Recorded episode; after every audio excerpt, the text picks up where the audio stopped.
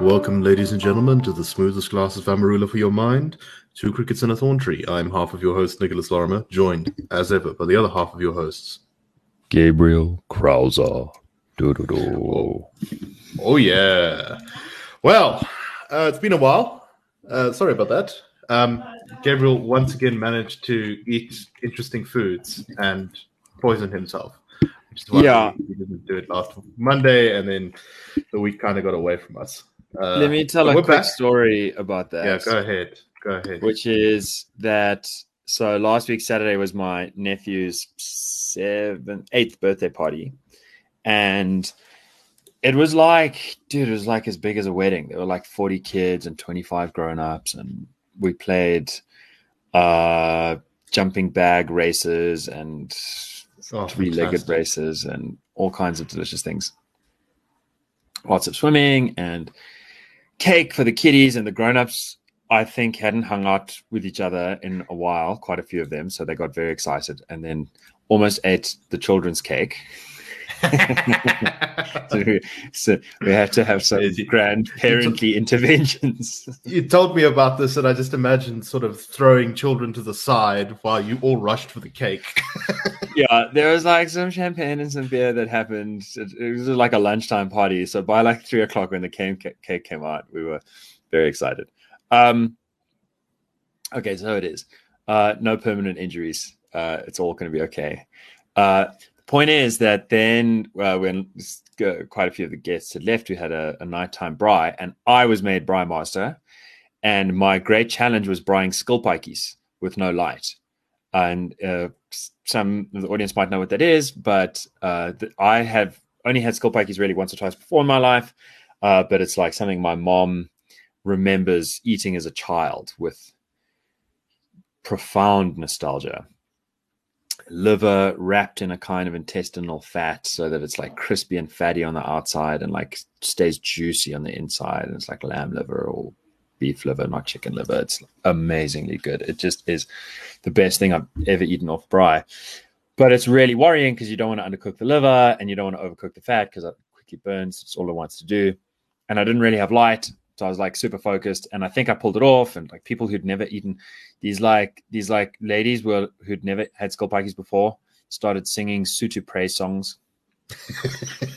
so you know the audience is, is being So- captivated. we did well. We were very happy. Um, but then on Sunday evening, I s- like had to bail on two crickets and another podcast because I was really not doing well. Dynamite. Um, and so I was worried that that's what happened. But then I realized what happened is I drank Woolworths fruit juice that was like fresh, unpreserved, and I had it two weeks old.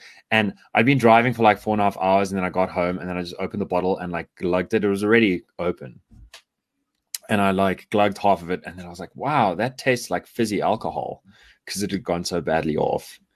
Um, but I didn't anyway. So no one else at the Braai had any issues. So it wasn't the Yes. Braai, it wasn't the Skilpadjies. I'm vindicated. I'm okay. it's difficult to think of a bigger disaster than if you had poisoned everyone at the braai. oh my word, dude! I was so worried. I was like, I'm feeling sick, and what if like a whole bunch of other people are feeling sick? Oh, it was terrifying. It was terrifying, but it all it all ended up okay.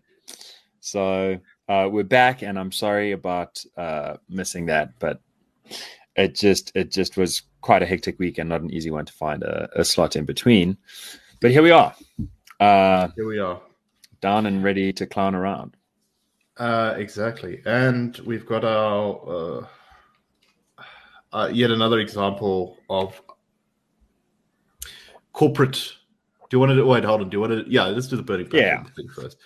So, of of the kind of corporate cowardice and scraping and bowing before I don't know the sort of prevailing nonsense. Uh, Gareth Cliff did a show and uh, he, there was a the woman on it with him, and she said that racism was a big problem, and he said no, racism's not a big problem, and there's surveys by the IRR that prove that it isn't. And then she said, okay, well, this is my daily experience is, is of racism, and he said, okay, that's cool, but like it doesn't, no one cares because you know that's just your opinion, man, basically, or that's just your your your thing, it's got nothing to do with actually how most people in the country uh, experience yeah. their lives. And immediately there was the sort of predictable outrage. Um, you should the, the woman in question, I think, talked about. Mudzuli Rakhivhane. Correct. Who, uh, as far as I can tell, is sort of a Mmusi Maimane acolyte. She's in one action essay or something. Anyway. Yeah, she's what is it she said? When they try to shut you down for being a black woman or something. I don't know. She tweeted something something similar to that effect. Which I, I was tempted to ask who's they, but anyway. Um and yeah, predictable outrage followed. And Nando's, which sponsors some of Gareth Cliff's uh, content, pulled uh, pulled that sponsorship. Just, just, just to take a step back. So the the really detailed moment is uh, uh, Cliff quotes the IRR's reports or just cites them, and her and uh, Mudzuli's response is, and I quote directly here: they obviously don't experience the type of racism I experience on a daily basis. And it seems like there she was referring they to being the IRR, but really, you know, we we commissioned the survey. Um, it's our respondents, thousands of randomly selected demographically representative South Africans, uh, who she's dismissing um, right. as not. And obviously, most people don't experience the same kind of uh, racism that she experiences on a daily basis because we asked have you experienced any form of racism in the last five years? And most people said no. And right. that's just once in five years. Uh, but she's experiencing racism every single day. So she's in a different space to most people. It's interesting. Yeah uh, i'm sure we're going to be talking about this during the week because you know obviously we're we're here. We're quoted. a, yeah. Yeah we're quoted and uh, this one hits a little bit close to home because you know we've uh, had some good dealings with Gareth uh, Cliff in the past. Um, it's quite uh, amusing though because now suddenly there's sort of woke people on Twitter discovering the IRR for the first time, and uh, one of them confused Frans with Hansie Cronje's brother, which is Very funny.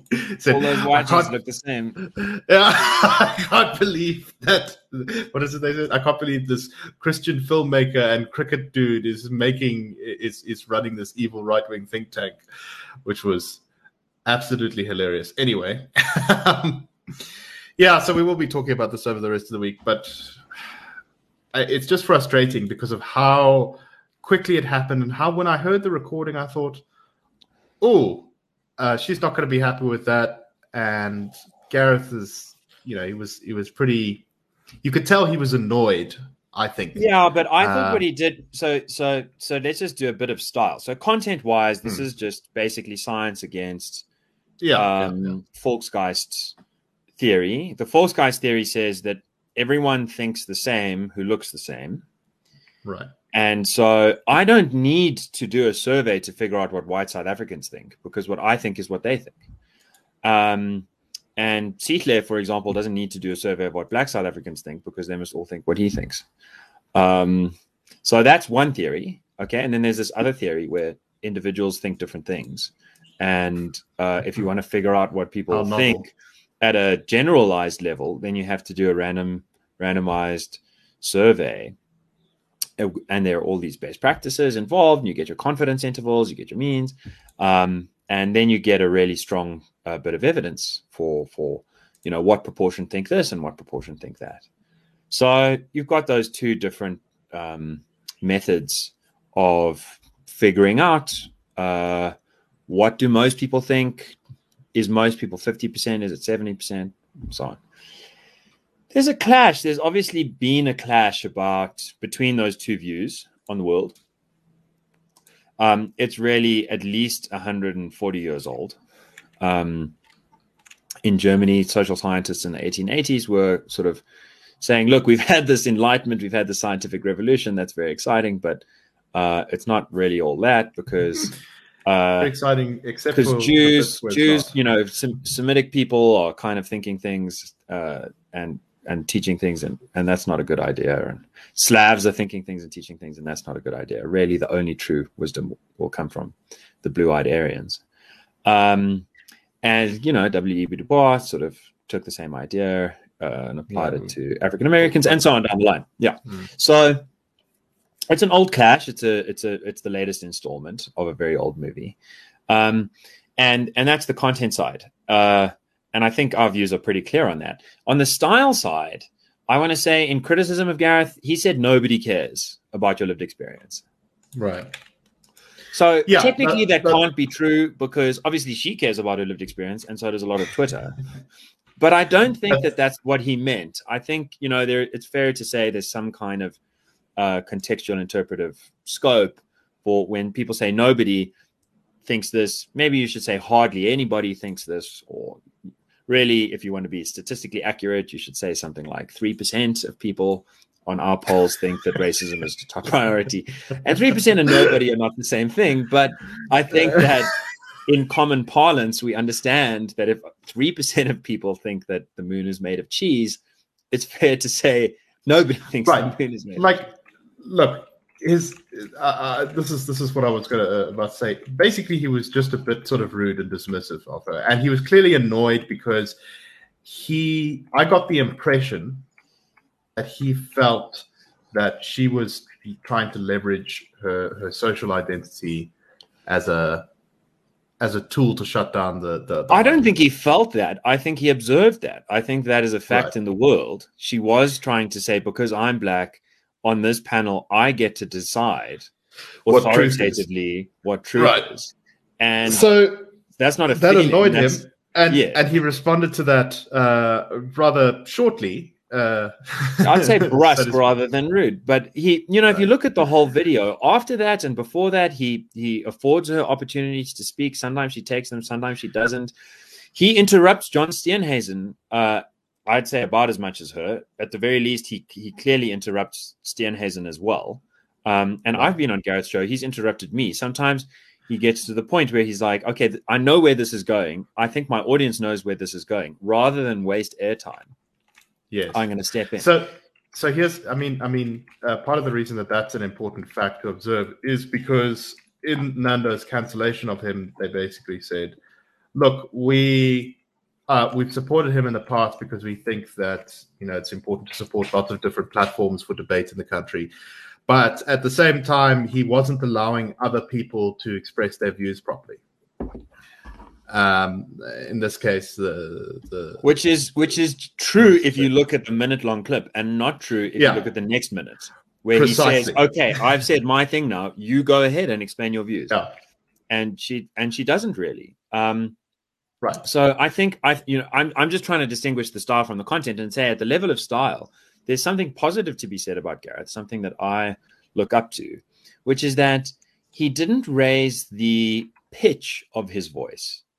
Um i had a similar clash with clement Manyathela on 702 uh where i was uh speaking to irr polls to justify why we put up a billboard that said racism is not the problem.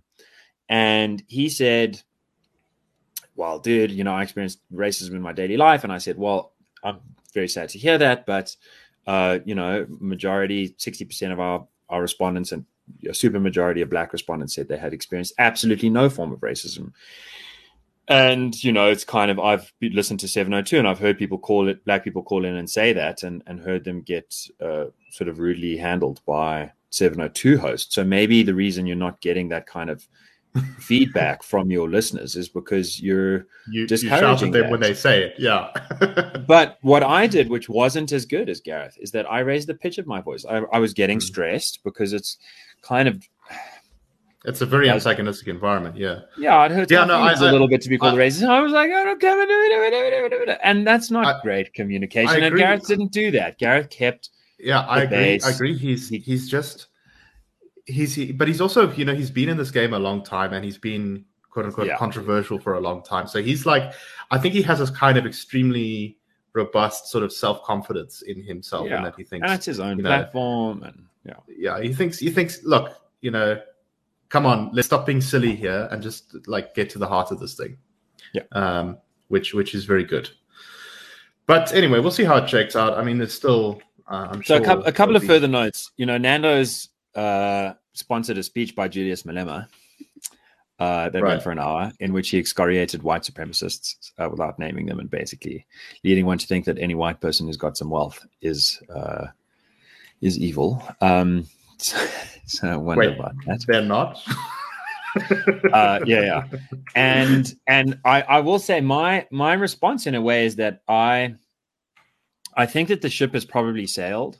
I think once they've withdrawn their sponsorship from uh, the burning platform, I don't see them uh, taking that back and sponsoring the burning platform again, which is unfortunate. But to my mind, all hope is not lost. Um, I'm very keen on, and if anyone listening uh, is involved with Nando's, I'm very keen on them sort of sponsoring the next IRR survey. Right. Uh, they can, they can. I don't know how much they were giving Gareth, but they can give us a million bucks or two million bucks or whatever, and uh, and let's use that money to either bring forward the date when we do that next survey, or um, or increase the sample size that we're able to afford on our next survey. And I think if they did that, they would uh, they'd be able to hold on to this sort of style content division and say, look, uh, we we had a stylistic complaint against Gareth, um, which personally I think is unfair and silly, but whatever, let that be their discretion. Um, but in terms of the the deeper question of content of whether uh, anyone should assume that everyone who looks the same thinks the same, or whether we should use scientific data-based approaches to evaluate what most South Africans think. Uh, Nando's should clearly be falling on the latter, and they'd show that they that they mean that by putting their money where their mouth is. If they if they believe in science and they believe in figuring out how most South Africans think about racism and uh, so on, then they can give us a million bucks, and we will Yeah. go and ask, and we'll do the work, and then we'll report it. So I, I want to take that challenge back to Nando's. We'll see if, if I'm able to do so. But that's I, my I must. I must say that's my I'm modus skeptical. vivendi. I want to build bridges. Right. No, I, I agree, and and that would be a very good thing. Um, although I, I I'm I'm somewhat skeptical of of whether Nando's will take up that challenge. But, Gareth might uh, feel slightly irritated if if, if they do take it up. yeah, yeah. It's Why like he you quotes the my money, he gets cancelled, we get the money. There, yeah, then we steal his we steal his sponsorship. But I mean this as a compliment. I think if it did work out that way, he wouldn't um, be Probably not. terribly yeah. sour against us because I think he is uh, a man who has generosity of spirit, as as brusque as he can be and as controversial as he's been.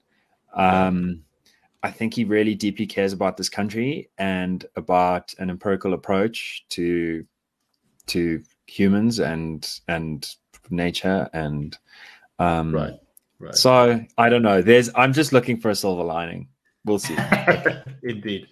On to the Anyway, next topic um, before I t- sound terribly sentimental on it. and like a Yeah. naive fool. Sometimes I suppose. Yeah. Move us So- along, Nick. Save me from myself. so speaking of speaking of of of people being silly, um, there is this issue that you've been kind of harping on about for a bit, which is a seroprevalence study. Um, so that is basically checking people's antibodies to see if they've had a particular disease. In this case, it would be COVID, of course.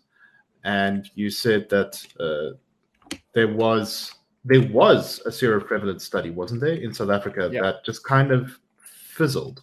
Just Yeah. what, what exactly happened? So it started, it was supposed to have 78,000 subjects, which is a big enough That's number a to get good a amount really of people. high Right. confidence interval. Supposed to be broken into two tranches, like uh, 30, 38,000 each time or 36,000 each time, something like that.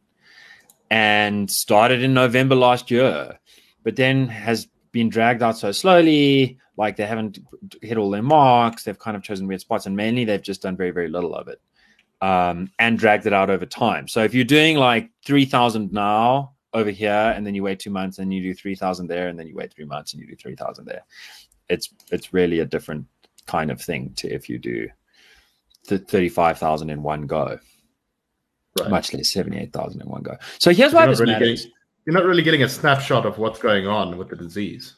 No. So as far as we can tell, I mean, the seroprevalence studies have come out slightly lower than um, the the seroprevalence studies that are more famous. For example, uh, postnatal, prenatal, uh, antenatal, and post uh, and, and, and postnatal um, clinics in the Western Cape, uh, blood donors in the Eastern Cape. Um, there have been various ways where sort of rather than looking for sick people with COVID, you, you, kind of get something like a random sample of, of blood, and then you go and test that for COVID antibodies, and you see what prevalence you have. And those were coming out quite, I mean, above 50% in, in, in the Eastern Cape mm. Last year, towards the end of it, and around 50% in the Western Cape. Um, and but then there were questions about sample bias, like if you're dealing with sort of women who are having these kind of complicated pregnancies, um, often related to drugs or HIV or whatever, then is this a fair uh, sample of the society? Are you getting people who are unusually high contact? Uh, right. so, so these studies have been a bit lower, but not that much lower. I mean, the, the one that I saw in April was sort of pushing on 40% of people have been infected. This is now before the third wave. Um, so, in the absence of really good seroprevalence studies, we have to rely on the discovery style estimates, which I pushed for at the start of the year because they'd done it voluntarily in August last year. And then I was like, guys, you can't say a third of the country or quarter of the countries had COVID um, after the first wave and then just leave it at that. We've now had a second wave. Where do you think things lie now? Right. And they've they've sort of uh, after pressure they've become accustomed to kind of releasing this voluntarily. And the latest estimate had us at about eighty percent of people have been infected. Uh, now, I often say, you know, the infection fatality ratio is too high. They basically just used a Swedish infection fatality ratio drawn from the CDC in the US, which is not age adjusted for South Africa, which is ridiculous because right. 20% so of Sweden is over 65, but 8% of yeah. 6% of South Africans are over 65, something like that. And that changes how it looks. But if you adjust that age fatality ratio for South Africa to be something like it is for India, which you can do because we've got good data there, uh, coming from Ioannidis, the sort of world's most cited scientist who did this meta-analysis of um, infant infection fatality ratios. You can, you can you can find something like a good number for South Africa. And the other problem with discovery is that they say all excess deaths must be COVID deaths or ninety percent. Right, might be. Almost certainly not true. So you bring both of those down, and you introduce further variants, and you see that South Africa is, you know, let's say at the lowest, sitting on like sixty 63%, 65%, and at the highest sitting on 85%, maybe averaging somewhere in the mid 70s. Plus uh, 20% in excess of the population being pretty much fully vaccinated, more than 20%. It's like of the adult population or population above 15 years old, I did the calculation on Friday. It was like 33% of South Africans have been fully vaccinated. Uh, so it's starting to look really good. Uh, and by the yeah. way, those those infection ratios are are uh, are also not properly adjusting for children. So if you if you if you wipe out people below 15, then it really starts looking like um, the vast vast majority of people have either been infected or been vaccinated.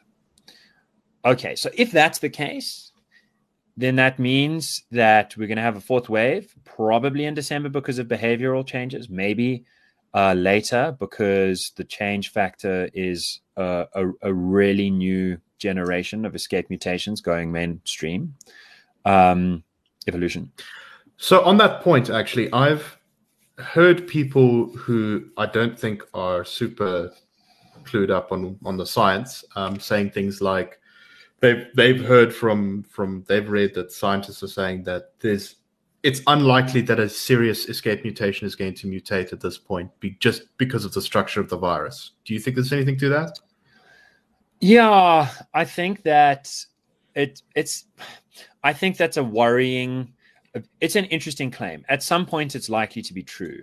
So measles has gotten to the point where measles is going nowhere. It mutates uh, with regularity. Um, it generates uh, the, the kinds of mutations that don't make a semantic difference. Remember that genes are just like uh, letters in words. So yeah. you can you can change the spelling of apple uh, to drop the second P, but we still all know that it's an apple that you're talking about and not an Right, orange. You have to change the letters differently for it to make a semantic difference. So there are these um, sort of meaningless changes that are constantly being made with measles, and there are some meaningful changes that get made, but none really get made in terms of escape. And that's why measles sits in this sort of endemic position where it keeps coming up, um, but it never goes mainstream Right. it, it never overcomes sort of our vaccinations and our and our uh, convalescent protection. So some and that's and that's because measles has hit a structural thing. The, the reason I'm saying it's got these random mutations is that it's still trying. It's still figuring it out. It's still looking for a gap in the market. It's But the the, for a way the, the the gap it needs to travel to make it to the next sort of level is very far, and so it's unlikely to make that jump unless I don't know it has a huge outbreak and gets lots of opportunities to mutate. I assume that's that's sort of how this works. it's not clear that even if it had a lot of opportunities, it'd be able to bridge the gap, because because the gap is not some small changes uh, at particular locations, but something like you know growing an extra leg uh, in a in a four legged animal, you know, which Hey, is look, it, that's it, it, it happens, dude. You know, uh, the spider a spider had to get those eight legs from somewhere, and it probably didn't start out with them. Mhm. but so- that's a so much that's longer. So time scale, right?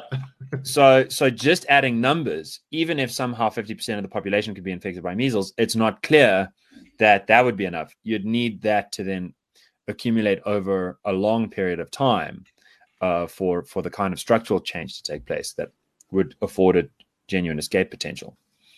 Okay, so has COVID reached that point? Oh, SARS-CoV-2 reached that point? Maybe. Um, the But, yeah, I, I'm I'm hesitant to make that claim because we, you know, my sense is we still we're a little bit unsure precisely what this thing is all about. Well- we don't well, have, look at know, it the other way. around a while. look at it the other way. We know quite a lot about coronaviruses in general. So 229E, Right. We, we've sort of had genetically sequenced since the 50s. It's the common cold. Might very well have been the Spanish flu, but well, it's hard to say.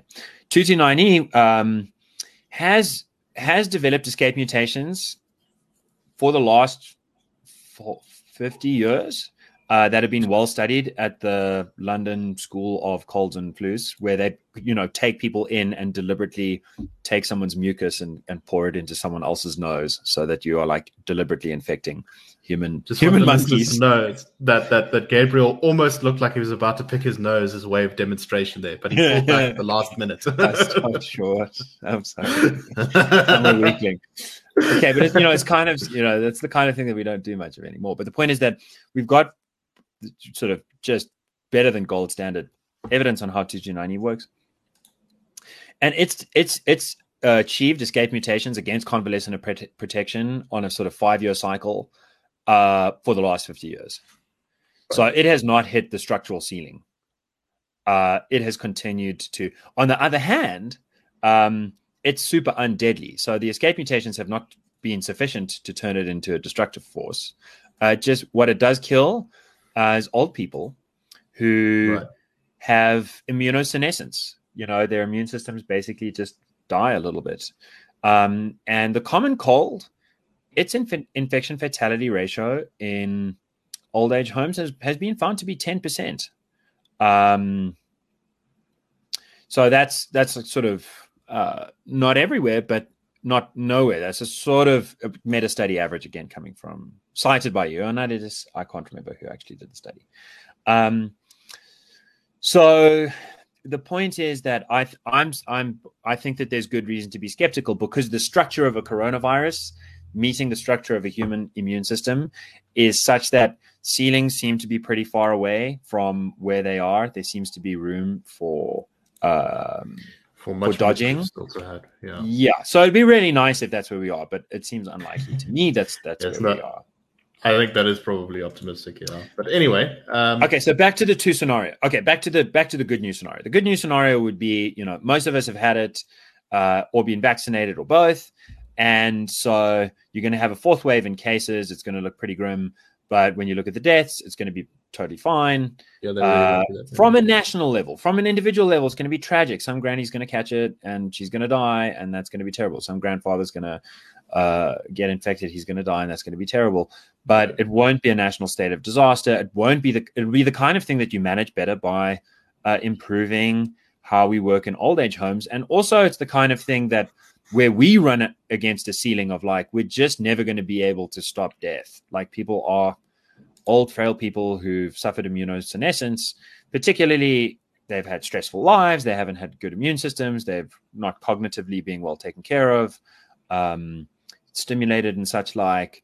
Uh, you know, it turns out to be the case that that that you, you and I are going to die, and we're going to die sooner than we would if we were like in an ideal world. Um, but but the sort of returns to investment at the margins, you know, sort of changing your life so that you can live 83 years rather than 82 years or something like that, um, becomes the kind of thing where uh, there's there's important national level work to be done, like improve the education system. That'd be great.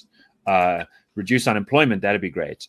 Uh, but we're sort of specifically targeting it, uh, you know, by sort of locking down the whole country in order to to achieve that is going to start being counterproductive because it's going to it's going to actually reduce life expectancy more on the downside than it increases it on the upside. And and that's probably where we've already been with lockdowns, but it'll become so much more obviously tragic uh, that we're we're crushing all South Africans in the name of saving a few and not even doing that.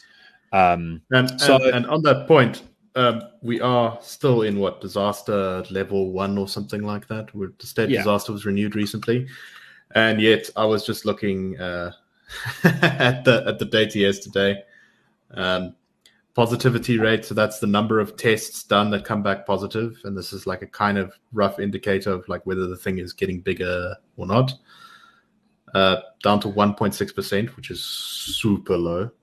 Yeah, so that means you're not missing that many cases. Yeah, you're really not missing that many cases. You're doing a lot of testing and not. only 449 across the whole country. And in the heart of the nation's urban area in Gauteng, there were 47 cases, which is not a lot.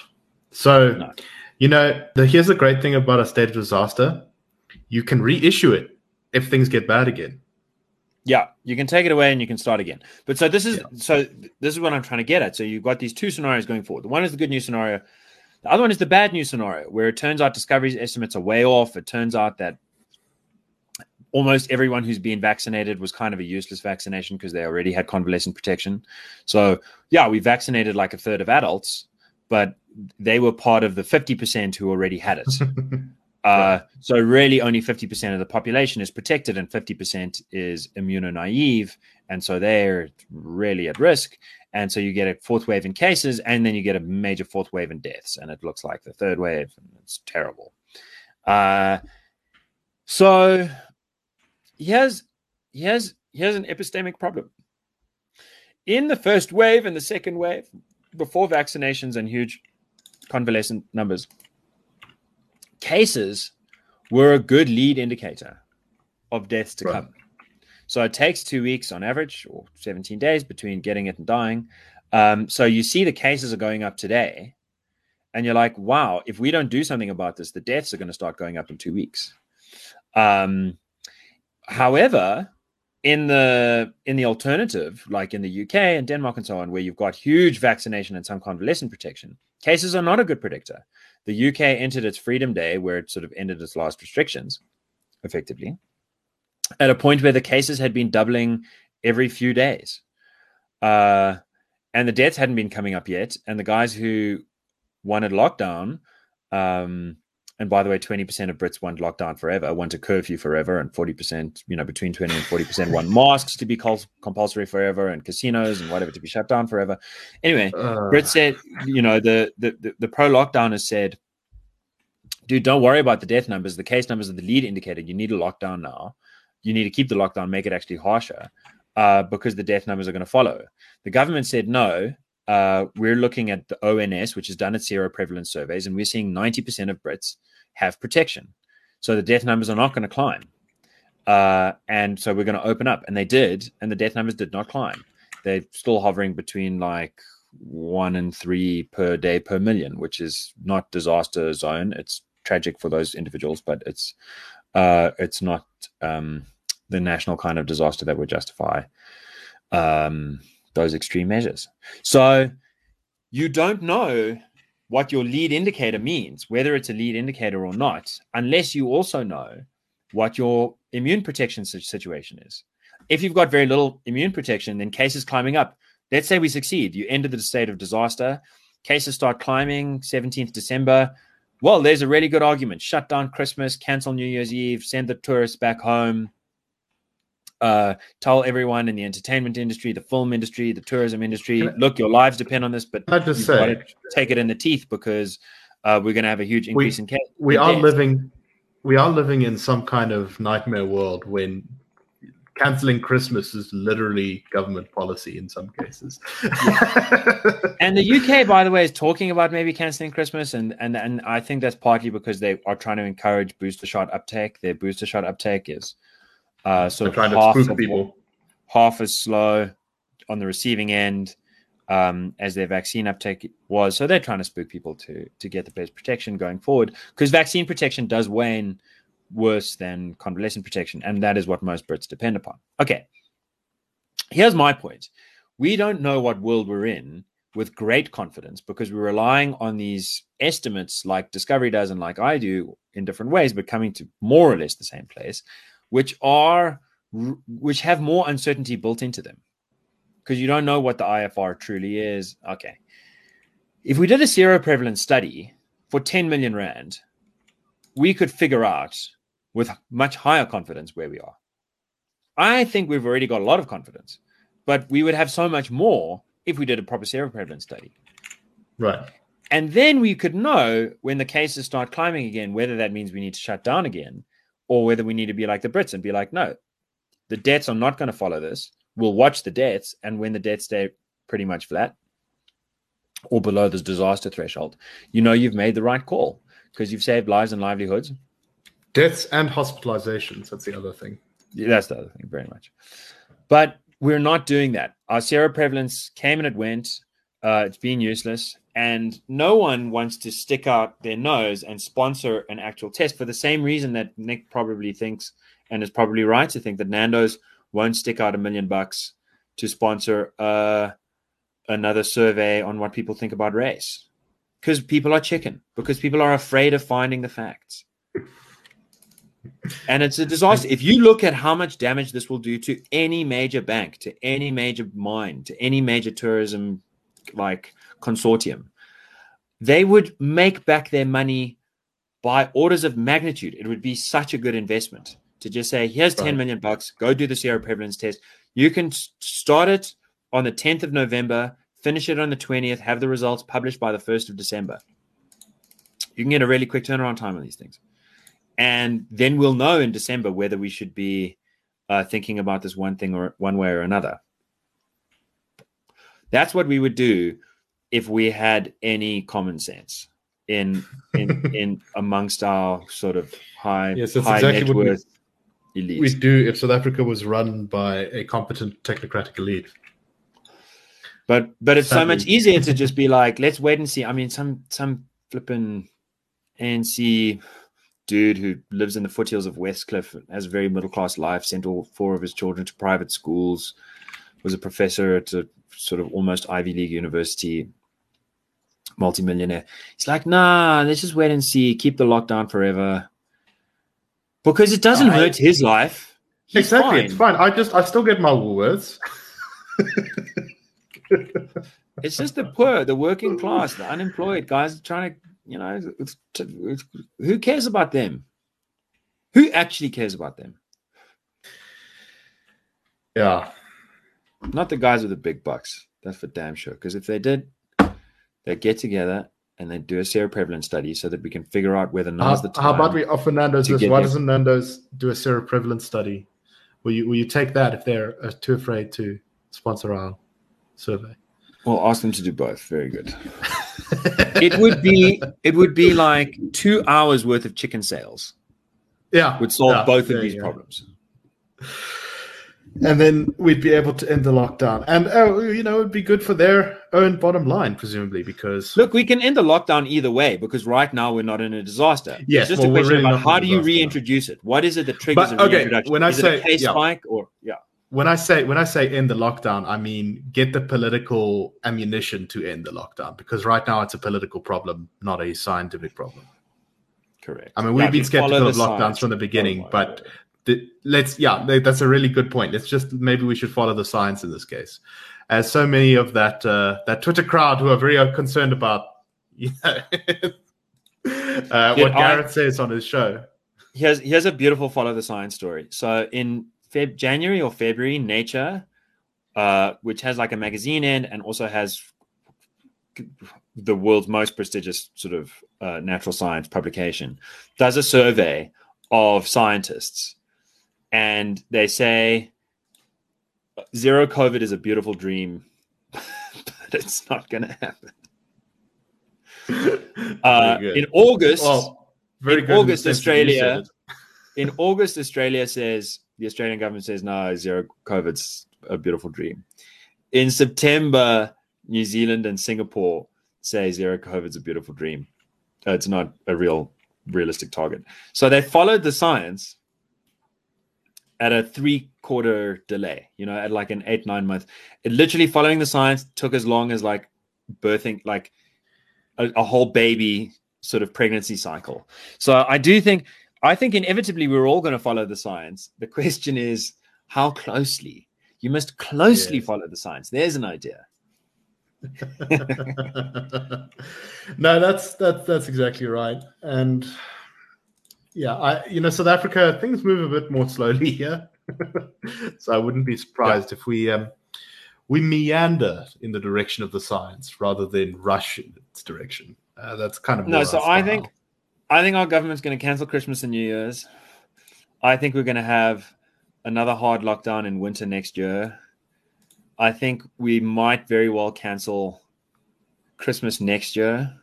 Um, and I think basically one way to think about this is like if if if we at the IRL get our job right, um, look, we'll save we'll save the economy now, but uh, in the alternative, we will at least stop Christmas and New Year's from being cancelled in 2022. Um, oh yeah, because by then we would have built such momentum that it's going to be impossible to look at just case numbers and people are going to have to look at death numbers and it's going, think- to become do you think mainstream to say might- you Do you think lockdown might just become uh, something like e-tolls? You know, it Yeah. exists in theory, but in practice, it doesn't really affect many people's lives. Yeah, unless, in fact, and this is the bitter irony, is that those corporates who could afford to sponsor the science so that we could follow it closely now, uh, and who are too lazy to do that or too kind of Silly. silly, they will be the last ones who are stuck with the problem. Because the Hmm. only people who pay e-tolls are car rental companies. And by analogy, the and, only and guys some who corporates, yeah. yeah, yeah. Those big, those guys who who are on the VIP list at SARS who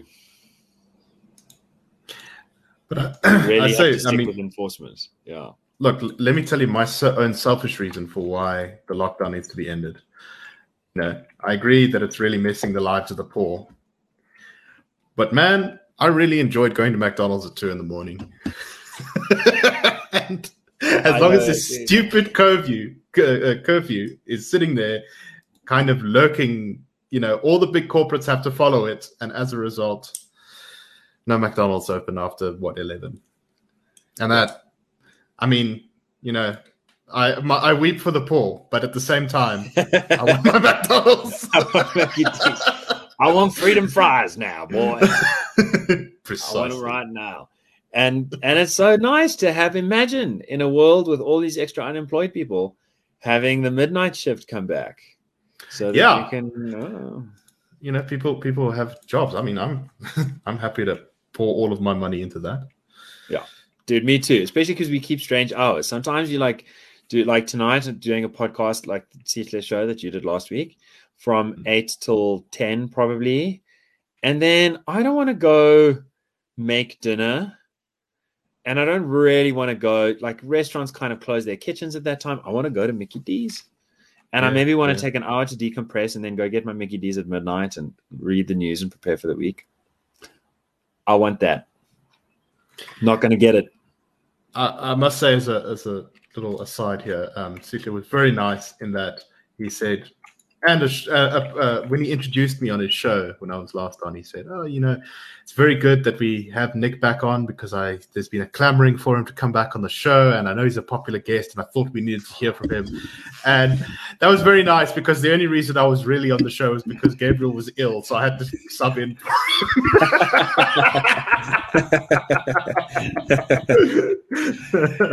Yeah, flattery will get you everywhere, no, it will. especially once All you're right. already there. So we've got about 15 minutes until our mythical one hour uh, end. ha ha ha. Uh, I, I've been thinking a little bit about the US. Um, not terribly deeply, but this is it's quite interesting. I don't think we've talked about it in a huge amount of detail actually uh, on this show. But basically, the outline of what's going on in their politics right now is there's two really big spending bills, like really big spending bills, and they were originally conceptualized as being in one, and it was uh, called an infrastructure package. Uh, and then people started to say, all right, that's interesting that it's called an infrastructure package, but why is childcare in the infrastructure package? And then they said, oh, okay, well, look, what we're really talking about here is infrastructure, as in building roads, and social infrastructure, as in Mhm. building society. And so they, they ended up splitting the two bills because there was a thought that it might be easier to pass them if they were split into two. Now, this is all within the Democratic Party, I should add, because the Republicans have basically said, yeah, guys, you know, we're on board with the hard infrastructure, that is the roads and stuff, but we're also not going to help you pass anything because you guys are barely, but you are the majority party, and we're just going to make life difficult for you. So we're not going to no, vote for you at all, even if we kind of agree with some of the things you're doing. You have to pass this by yourselves. Yeah. Should be easy, right? You guys have the majority. Well, uh, it turns out that it isn't so easy because they've got these very narrow majorities. There's a moderate caucus and a far left caucus, and the two can't agree. The far left caucus says if we don't get the social infrastructure stuff, we're not going to support the hard infrastructure stuff. And the moderates say we want the hard infrastructure stuff, but we don't want the social infrastructure stuff because the social infrastructure stuff I can't remember now how much the it's, it's currently a negotiation, but I think it was three trillion dollars Yeah, Worth of spending? 3.6. something like that. Yeah. And the hard infrastructure was, I think, eight trillion. So even the hard infrastructure bill, which is being now cast as the small one, would be the largest spending bill ever in US history, basically. Okay, but you got to be careful of that. So everything's the largest ever because inflation makes numbers higher, and because generally, but it is the largest adjusted for inflation still by I think a factor Right. two or three. Right. It is Yeah, it's it's a big step up. I mean, people complained when Obama wanted to spend how much was it in the bailout?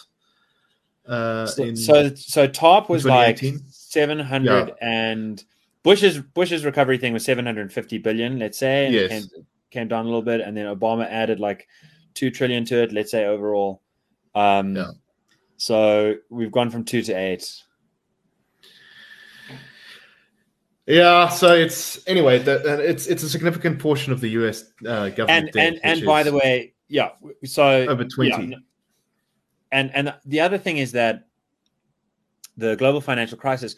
One way to think, if you're a Keynesian, about stimulus is you look, you say, what is the output gap? So how much were we making? What's the gap between what we were making and what we're currently making because the wheels on the bus have come off?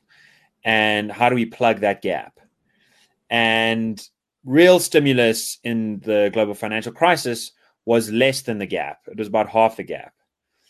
Here, the gap has been pretty small, and the the stimulus is about at this stage. If that if if both bills go through, I think it's twenty times the gap.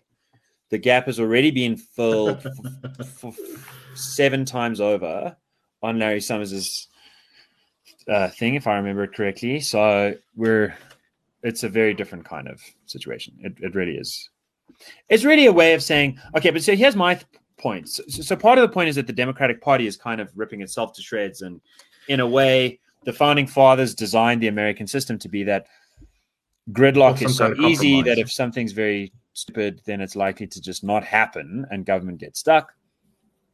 Um, but this isn't the political. This isn't that this isn't the founders doing. This is just something about the Democratic Party, which is kind of getting in the way of it, and which might be salvific because if you can't agree on it and it, ends up getting reduced largely, then you don't um, add more free money to the system. You don't crowd out good business. You don't increase the chances of mega inflation or hyperinflation, and so it might be a good thing.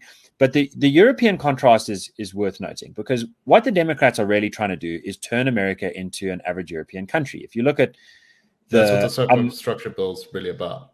Yeah, if you look at how it's, much it's, it's, everything the Democrats have wanted to do on their platform for a long time, except uh, a socialized healthcare.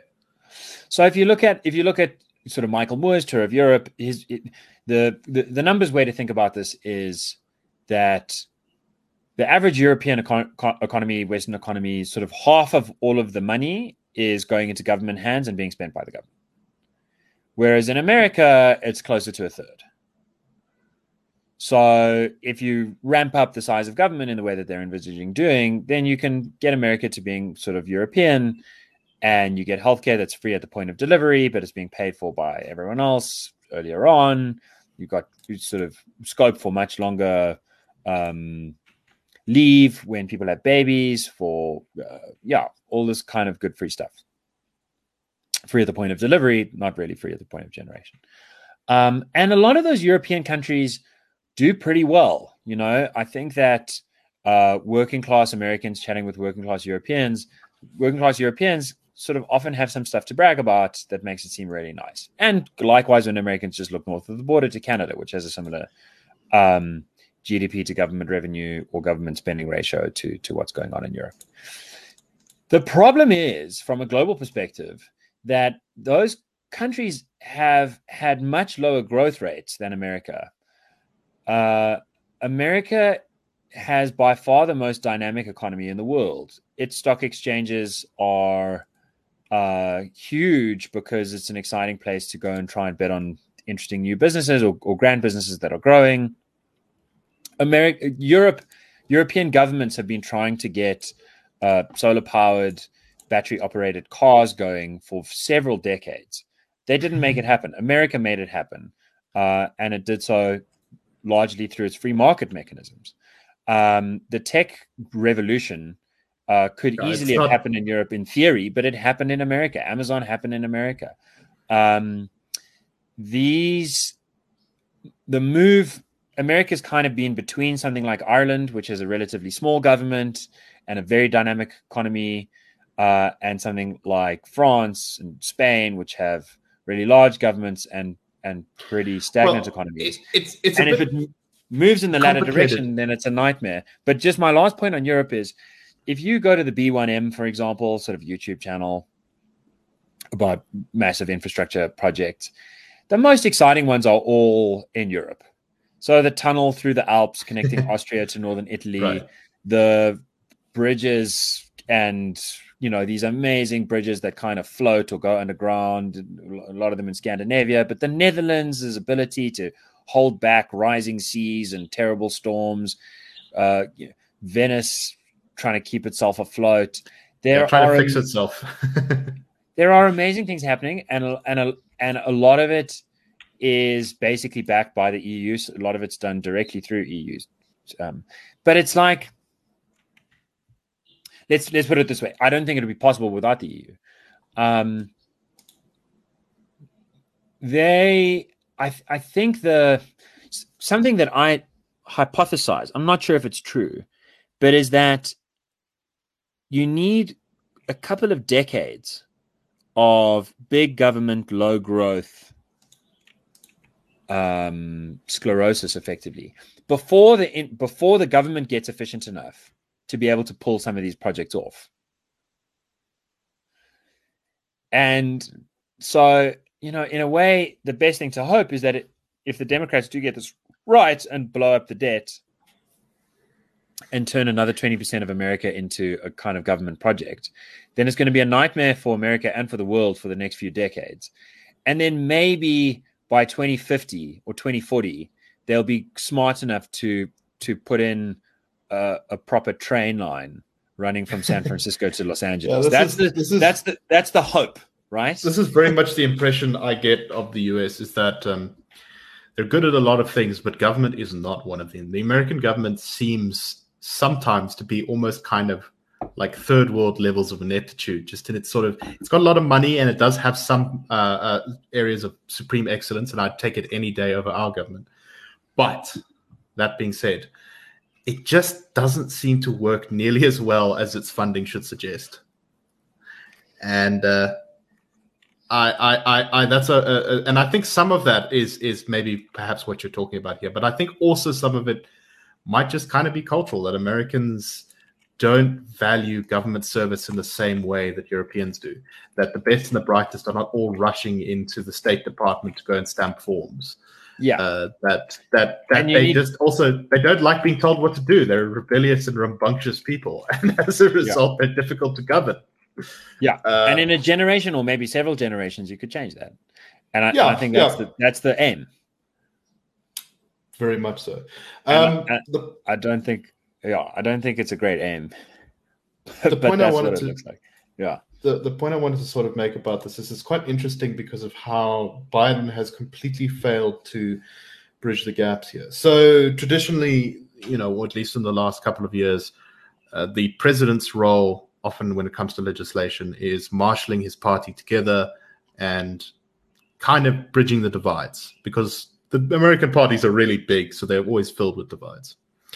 And Biden has just not done a good job of that. He keeps having meetings with both sides and saying, we're about to work a deal. And then he threatens one side, usually the moderates. He's it's been interesting actually that he's uh, tended to yeah. to lean far more towards the lefties on this on, on these uh, debates. And uh, it just he's just come off as really incompetent. I saw the other day he said, look, if the Democratic senators who are not on board with this, that being Joe Manchin and Kyrsten Sinema, mm. um, who are both from pretty red states, particularly Joe Manchin, whose state voted for Trump by 30 points or something. Yeah. He was lucky to get back. He only just scraped in. um, he, he said, ah, well, if these guys don't comply, we're going to get rid of the legislative filibuster in the Senate. So what that is is it's a requirement that in order to pass legislation in the Senate, you need 60 votes. Yeah. But here's the problem with that threat. In order to get rid of the legislative filibuster, he needs the support of Joe Manchin and Kyrsten Sinema, as far as I understand. So what well, does he say? No, I think you can bust the filibuster with a simple majority, but it's they call that the nuclear option because it's. But they don't have a majority, is my point. Right. Oh, right. Just to get that. Yeah. exactly. Oh, he would God. need he would need Sinema at least to support it, and then uh, Harris to, to break the tie. Or no, no, Harris only gets a vote if it's a tie. I think. Yeah. So uh, it's just been this kind of bumbling, and apparently he keeps going to Sinema and and Manchin and saying just give me a number. How much do you want to spend? Just give me a number. Mm. Uh, and and I fear, uh, or, or, not I fear, but I I suspect uh, that this is simply going to cause the far lefties to fall off the other end because the far lefties wanted to spend tri- twice as much as is yeah. currently being spent. For their from their side, they think they've compromised by an enormous amount. So to take it down to you know two trillion or whatever is going to be a complete no no for them. Uh, and so this is probably actually going to result in a fairly good thing, which is the US is not going to spend an absolutely ridiculous amount of money on things it probably shouldn't. Uh, but it's just interesting because it seems to suggest to me that the incompetence we saw from the Biden administration when it comes to foreign policy is very much replicated in the domestic sphere as well. Yeah, I'm very depressed because I think, I mean, we saw some numbers on Biden approval and it's really fallen through the floor. Uh, you know, and I think it's this. I think it's Afghanistan. So I it's think just, the Republicans stand also, a very good it's chance. also that he promised to to shut down COVID. He said, "If you elect me president, I'm going to shut the virus down." And And America, America's happen. in the when I was describing those two scenarios, where it's like one scenario is you had an atrocious first year and a half of the plague, and so now between vaccination and convalescence, you're in a good position to exit the pandemic and enter endemic status. Um, they didn't have it quite bad enough, and they haven't vaccinated quite well enough to to hit that mark. So they are still having pockets of like serious cases and deaths, and it looks like going into the winter that might worsen. Um, it's a big place. yeah. Uh, it's, So so they're in the not so great scenario where it probably is a little bit uh, like a tough winter lying ahead, and I think you'll get punished harder. And the point of that is politically, come 2022, um, you've got your sort of in between elections, and I think the Republicans will take the House. I think they've got a very good chance, and uh, the Senate. And then you have the same as sort of Obama when you know the White House is held by one team, the legislature is held by another. Trump is in a similar position, and I don't, I don't think that's great in this situation, in the sense that I don't know that the Republican Party wins in 2022. I think Trump wins in 2022. He seems to still exert devastatingly w- tremendous, tremendous influence huge. it's huge and sort of picking off republican party opponents to his big lie narrative one by one and Hmm. he'll have force in the primaries he'll you know unless something changes i think that i think that's Yeah. pretty grim i think it's pretty grim on both ends It's very, it's very possible. Um, and I, I agree that they don't really. There's no clear sort of path out of this mess that they're in at the moment. yeah Uh, the Democrats are completely mad. The Republicans are completely mad, and there's a couple of sparks of light here and there, but none of them seem to be in any position where they're close to taking things over. But that being said, you know, um, as they say, a week is a long time in politics. More so for a couple of years. Yeah. And we'll see what what Republican control of the House, which I think I agree with you is very likely. I'm not sure if the Senate is likely, but the House is very likely. Um, we'll see what it produces. Uh, it may change the dynamic in some way, for good or for ill. We'll yeah see. so here's so here's an analogy so I, I was looking at some numbers and so america's a bit like russia but russia's really a lot like south africa so putin's approval rating in the latest poll is 63% ramaphosa 62% on our latest poll uh, but approval for parliament is like much lower in both countries like in the 30s maybe maxing out at 40 um, approval for like the police is lower it's like you, you know people kind of hate their government but they love their tsar in both countries Yeah. Oh, can I just add an addendum to that, which is that if you ask Americans, is Congress doing a good job? Like 10% say yes. yeah If you ask them, is your congressman doing a good job? Like 60 to 70% say yes. Yeah. So, and Russia and South Africa don't have an equivalent for that. So they, they've got the tsar, and they're like, like the tsar. well, well, that's kind of like your local Tsar is doing doing a good yeah, job. but that's but at least that's already not a tsar. right. There's no such thing as a local tsar. This is it's a different kind of thing. Yeah. Okay. Sure. Go ahead. So, um, the analogy with Russia maybe go something like this: they just had a parliamentary election, so something like a local government election, and the and Putin's party just dropped below fifty percent.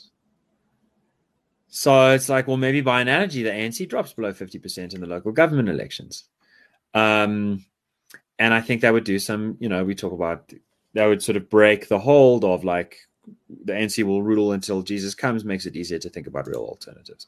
Here's the problem with Russia. Here's why that hasn't been a story that you've heard on the news. Oh, okay, Putin's party drops below 50%, like opposition's growing. Here, we, here comes democracy to the rescue. The second biggest party is the Communist Party, which got 18%. the third biggest party is just Russia, which like is mainly about sort of confiscating children from homes that have gay people in them. Uh, and they so got shall like we say not a very liberal party? the super illiberal party. They got like 10%. Um, the next biggest party is the Social Democrats, who I'm partial to, but they're led by this like country bumpkin whose greatest ever advertising campaign ad was him saying, "This donkey is." Um, he says it in Russian, but I'll do it in an accent. This donkey is Russia. It is not going anywhere. Everyone wants to talk nicely to the donkey. This is what you must do. And he starts whipping the donkey and he says, Davai, Davai, idi now. He's like swearing at the donkey and hitting the donkey. He's like, vote for us. We'll get Russia going by like whipping it into shape, which is kind of great, but it's not the most. It's like there's no Gwen and Gwenya. There's no like yeah, because if there's one thing that Russia certainly hasn't tried, it's brutality and aggression in its governing style. so you need to get to like the fifth party with like three and a half percent before you find something that's really appealing. So you know, America seems just a little bit to be like in a similar position. It's like, okay, the guys in charge are great, the guys not in charge, the opposition's like also not super t- tantalizing. And in this regard, I kind of feel irritated with all the South Africans I've hung out with in the last couple of weekends because they're all so bleak on on our leading opposition party because it's had like some awkward news cycles and some this and some that. Dude, we're in a strange place where the lead opposition actually has good ideas, has been moving in the right direction, is like, you know, stands a good chance of growing this year compared to 2019. Okay, not compared to 2016, but it's like, it's relatively not so bad if you make that kind of comparison. Um, and it only seem is so bad because it seems to everyone so bad that there's like no enthusiasm. Uh, or not, I'm saying no enthusiasm, like Gareth Cliff saying nobody, not no enthusiasm, but like pretty subdued enthusiasm, subdued by this vicarious thinking where it's like, well, I might be excited, but only if everybody I know is excited and everybody thinks that. So then nobody's excited because. Uh, sort of stuck in this rut. Anyway, um, I think we have worth, reached. I was, yeah. I was pretty excited to uh, back them until the poster thing happened, and then I'm, I'm still going to back them. Um, so I'm going to vote DA this time, but uh, I would have been far more enthusiastic about it if they had, you know, I don't know, pulled off a bit of a coup there and stuck by their guns when in a difficult yeah. situation. Uh, so it's yeah, like I do get it. Like you know, I, I've been involved with the DA since I was 16. Well, I mean, I haven't for the last couple of years, but you know, I, I know them well. And there's a lot of reasons to not like that party. No, but at the I same agree. time, at the same time, come on, people. Like in comparison to everything else. I was looking at the website of Al Jamaah, which is the very small Muslim party in South Africa. They get they have one seat in parliament, I think, and they got it on a fraction. They didn't actually, I think, get enough of the vote.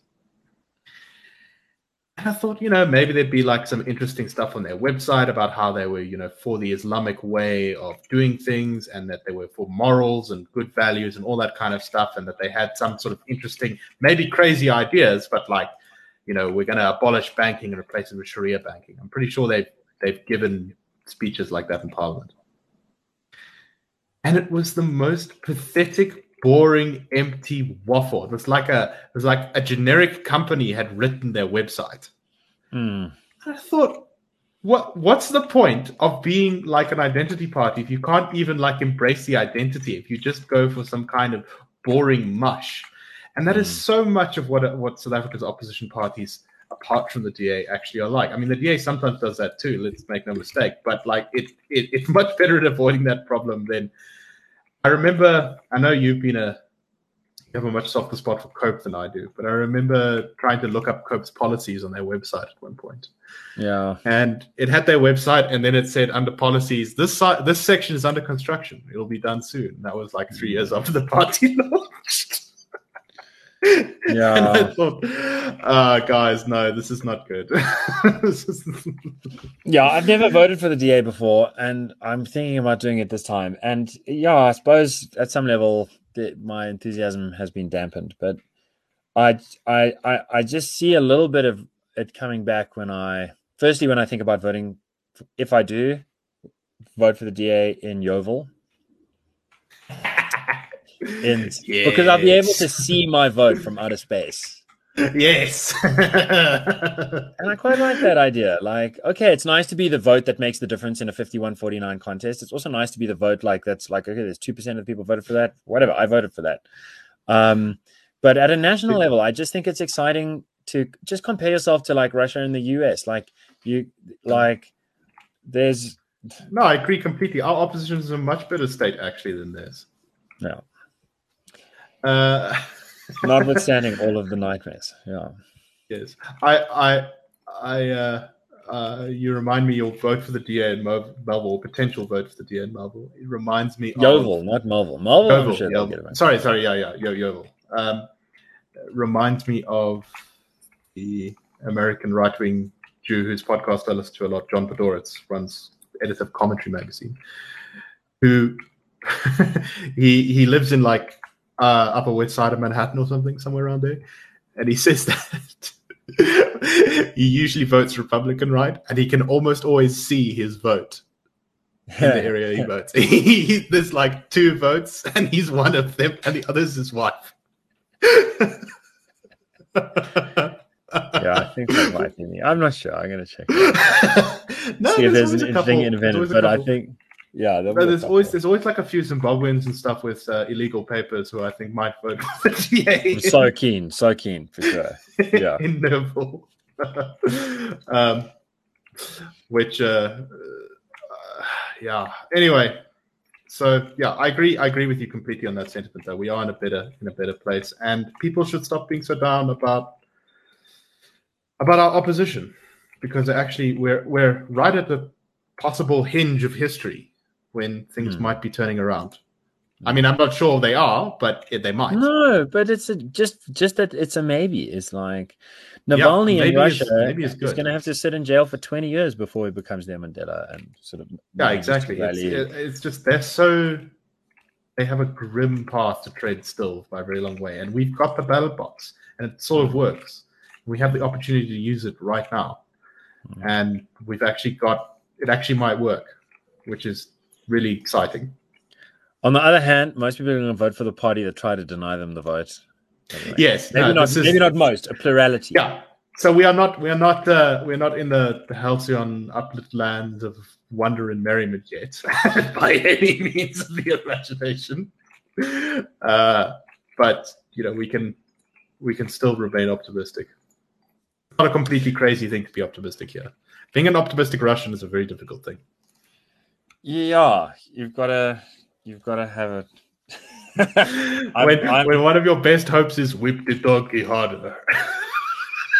I have being an optimistic Russian. You've just you've just sent my mind into like a jungle gym of mental obstacles. I can't I can't make sense of anything you just said now. My brain is eating itself anyway, uh, we are ten minutes over an hour, so shall we? Shall we pull the ship into harbor? Yeah, I want to make my recommendation because for once I feel like I've got one. Ah, good. So I'm I'm holding the book here.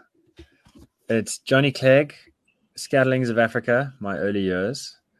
Um, I'm living in the Clegg household, so I'm uh, partial, uh, and I haven't finished the book, so I won't review it. Um, but, but I but I but I really recommend it.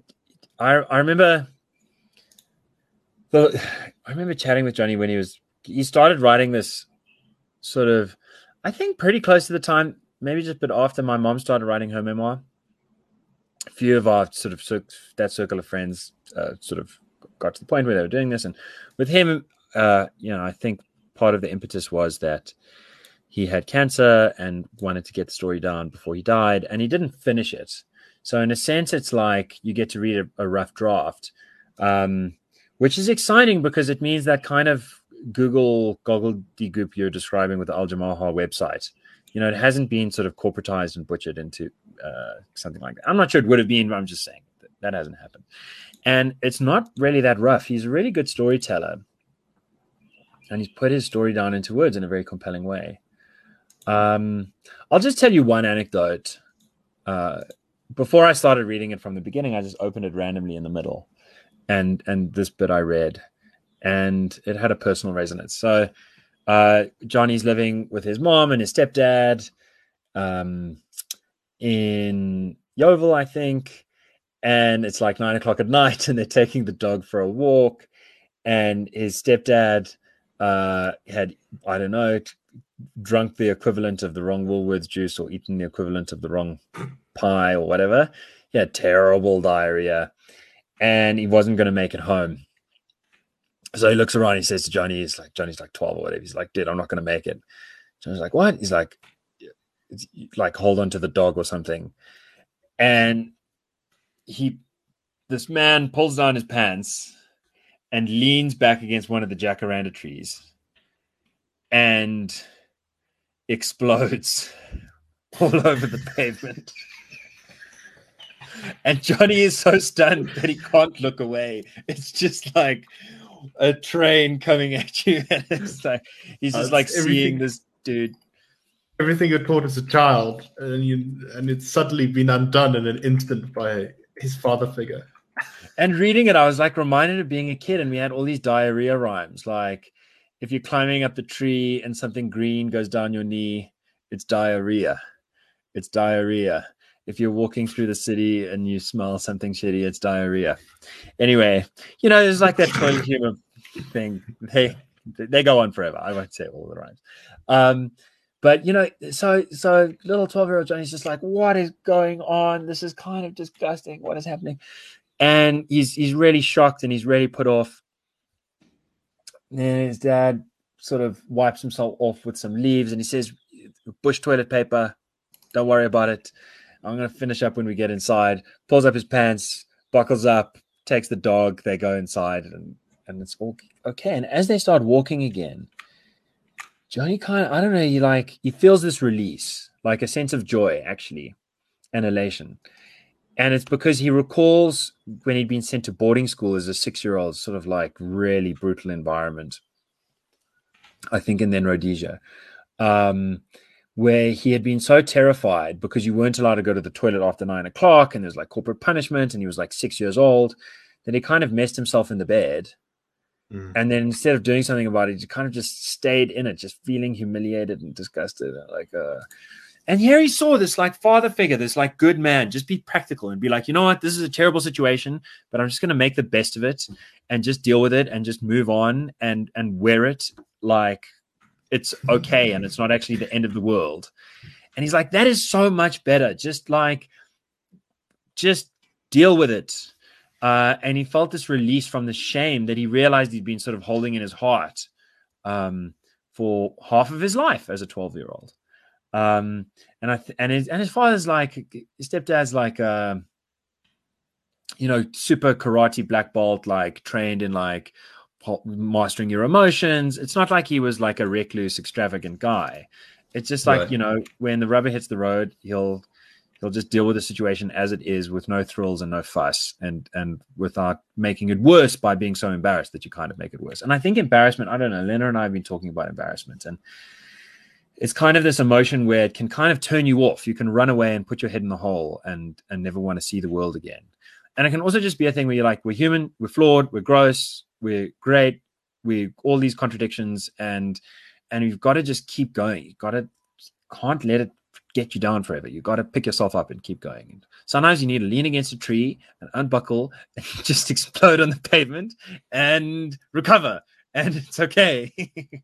and I like I don't know that story kind of resonated with me because I remember some of my first memories of hanging out with Johnny were I was like three years old. Jesse was five years old, and him sort of just telling us disgusting stories about mythological creatures that like one made a poo the size of a planet and then sort of its gravitational pull kind of destroyed the enemy fleet of ships that were coming in to destroy the earth and you know it's just putty humor and it's childish but there's also something i think profound about, there's something about the warrior code uh, which which which which is about dealing with a gory side of life and and not and not looking away from the troubles and addressing them and knowing that it's not going to be perfect and it's not always going to be graceful but you can actually get to the other side if you f- do something about it. Um and okay I'll, that's take a slightly different more romantic and sentimental stories. Yeah yeah uh, which is don't walk the dog when you have an upset stomach.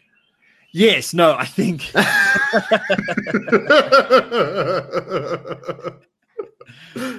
I think there's also something to that. So I have a I have a bit of a lazy recommendation, but one that I don't think I've done before. I've decided so as part of what I do for the institute. Wait, if I, I can I just finish my recommendation. Yeah, yeah, go ahead, go ahead, go ahead. I think for for most people, there's a, there is something. There's a kind of fascination that most people have with fame, um, and that can be pretty gross. But we also have a fascination with and and and Johnny was such a he was he was so antagonistic to that. All these people, his line was often, they want to know, they want to know what's the secret to fame, you know? And the secret is you, the guy who's who's fascinated by fame. You know, that's how you get people who are famous for being famous. Uh, it's not a, it's not very complicated. It's just ridiculous. But there's a separate thing, which is a fascination with success and with beauty and with with with triumph over adversity. Um, and it's interesting to me that, like, undoubtedly one of South Africa's most successful artists and anthropologists and sort of cultural adventurers, uh, that he thinks like an important part of his story was seeing a man take a dump on the side of the street. Like, that's just an extreme example, but there's so many little details um, about what has cobbled together this biography and turned it into a success story. Um, uh, successful at quite a human level. Um, you know, that's that's outside of the fame and the money and the and the and the sort of cheering crowds and and really about like you know how how do you manage these relationships? Um, how do you find the the emotional strength to pick yourself up after an embarrassment? Um, and and open yourself up to the, the beautiful stuff, to the good stuff in such a harsh environment. Anyway, so I, I don't want to make it seem like the book's all just like silly party humor stuff. There's there's something else there, but it's a nice example of the surprise of of dipping into a life story uh, of someone that you might think you already know. I certainly, yeah. Okay, sorry, Nick. Back to your rec. You were saying, yeah. Um, so as part of work, I have to read a lot of news. Um, I'm always checking out the news websites to just sort of see stories that might be uh, around that we can talk about on the Daily Friend Show podcast. And I kind of go to a number of websites just to get the sort of general things, but I've decided to add a new one to my rotation, and it's not. Uh, it's it's actually the Daily Mail because the Daily Mail is just. I don't know. There's just there's just isn't that much like it right now. It's that kind of it's it's one of those bastions of that old style of British journalism, that horrid muckraking kind of smut, and yet they will yes. tell you the smut.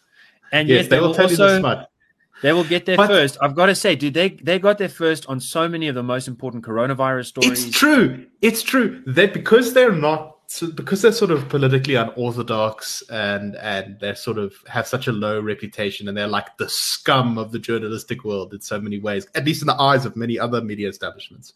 Yes. Uh, they they don't have the same sort of hang-ups about like bucking the trends or, or reporting on things. And I'm surprised by how often the most detailed and best written story on some issue is actually in the Daily Mail. Yeah. So, so for an example, this week, um, uh, uh, a member of the National Institute of Health in America confessed that an experiment had been done to get a bat coronavirus to amend its furin cleavage site so that it would be able to infect to grab onto ACE2 receptors. And that was then done on humanized mice, and it made those mice much sicker. In other words, like, okay, so was... he says there's anyway, this is like a, this is an important uh, data point in isolation, doesn't prove anything, but an important data point in the lab leak hypothesis that the Daily Mail got to like days before the New York Times. because the New York Times had to figure out how to squeeze this into the narrative. Whereas the yeah, was like, this, this, is interesting. This is an official letter to a congressperson. Um, this is news. Check it out. Yeah, exactly, exactly. Uh, and, and, I must say, also, like the the smut is often quite fun to read. There's a reason why. I mean, uh, yeah, they, they, and the photos and things they always get like lots of big photos that they put all over it, and they have some ridiculous spin on it that's sometimes really funny in the headline. Uh, they really like the strong words, tragic, horrid, uh, betrayal.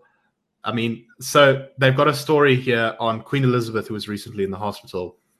Um, uh, she needs to clear her schedule a bit. Her, her staff wants her to clear her schedule a bit because I think she's too busy for someone so old. She's 95. And they're calling it Operation Purge the Queen's Diary. and tell us that other story, that, that one that we both saw that you forwarded to me. Uh, so the, the headline is I am a black woman in a white court.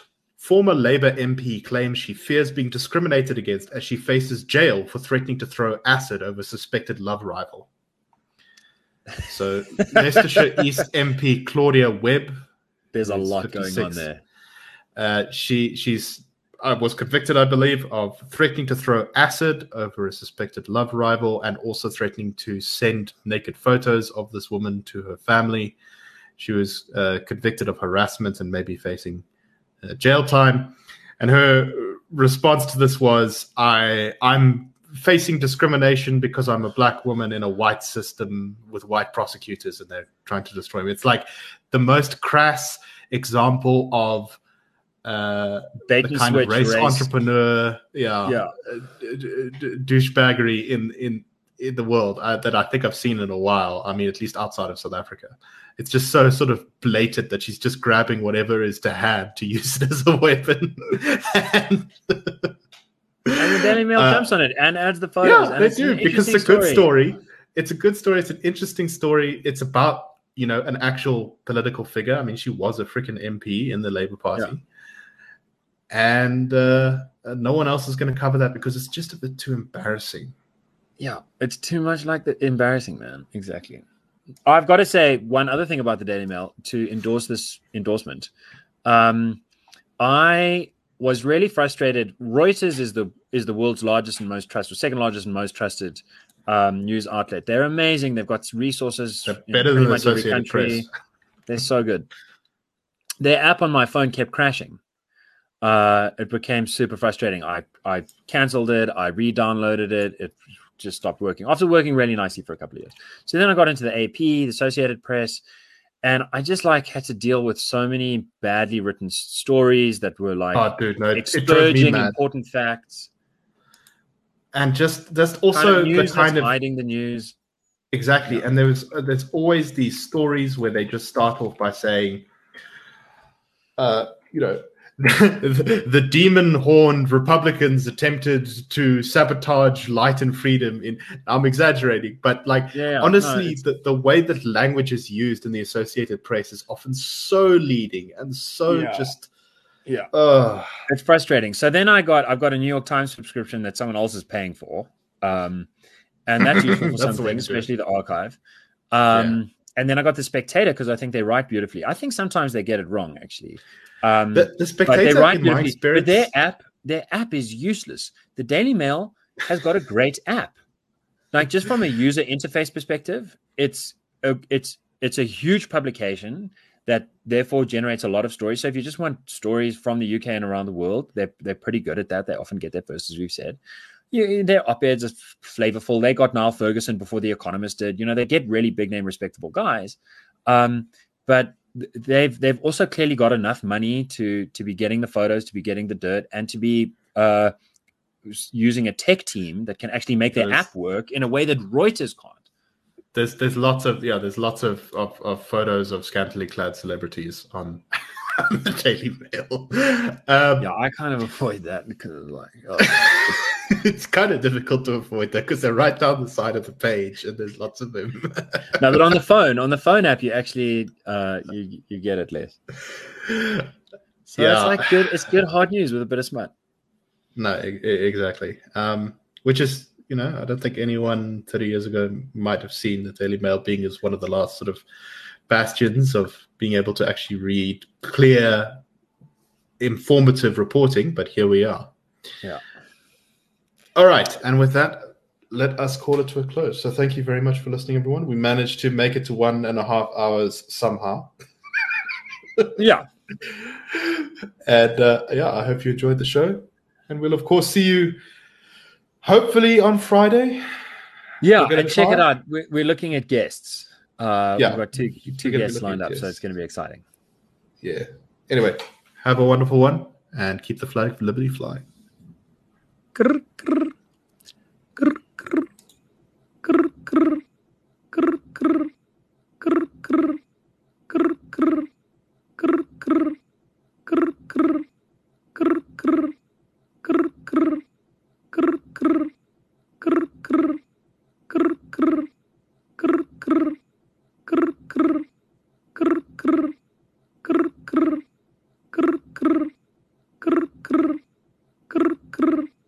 Grrr.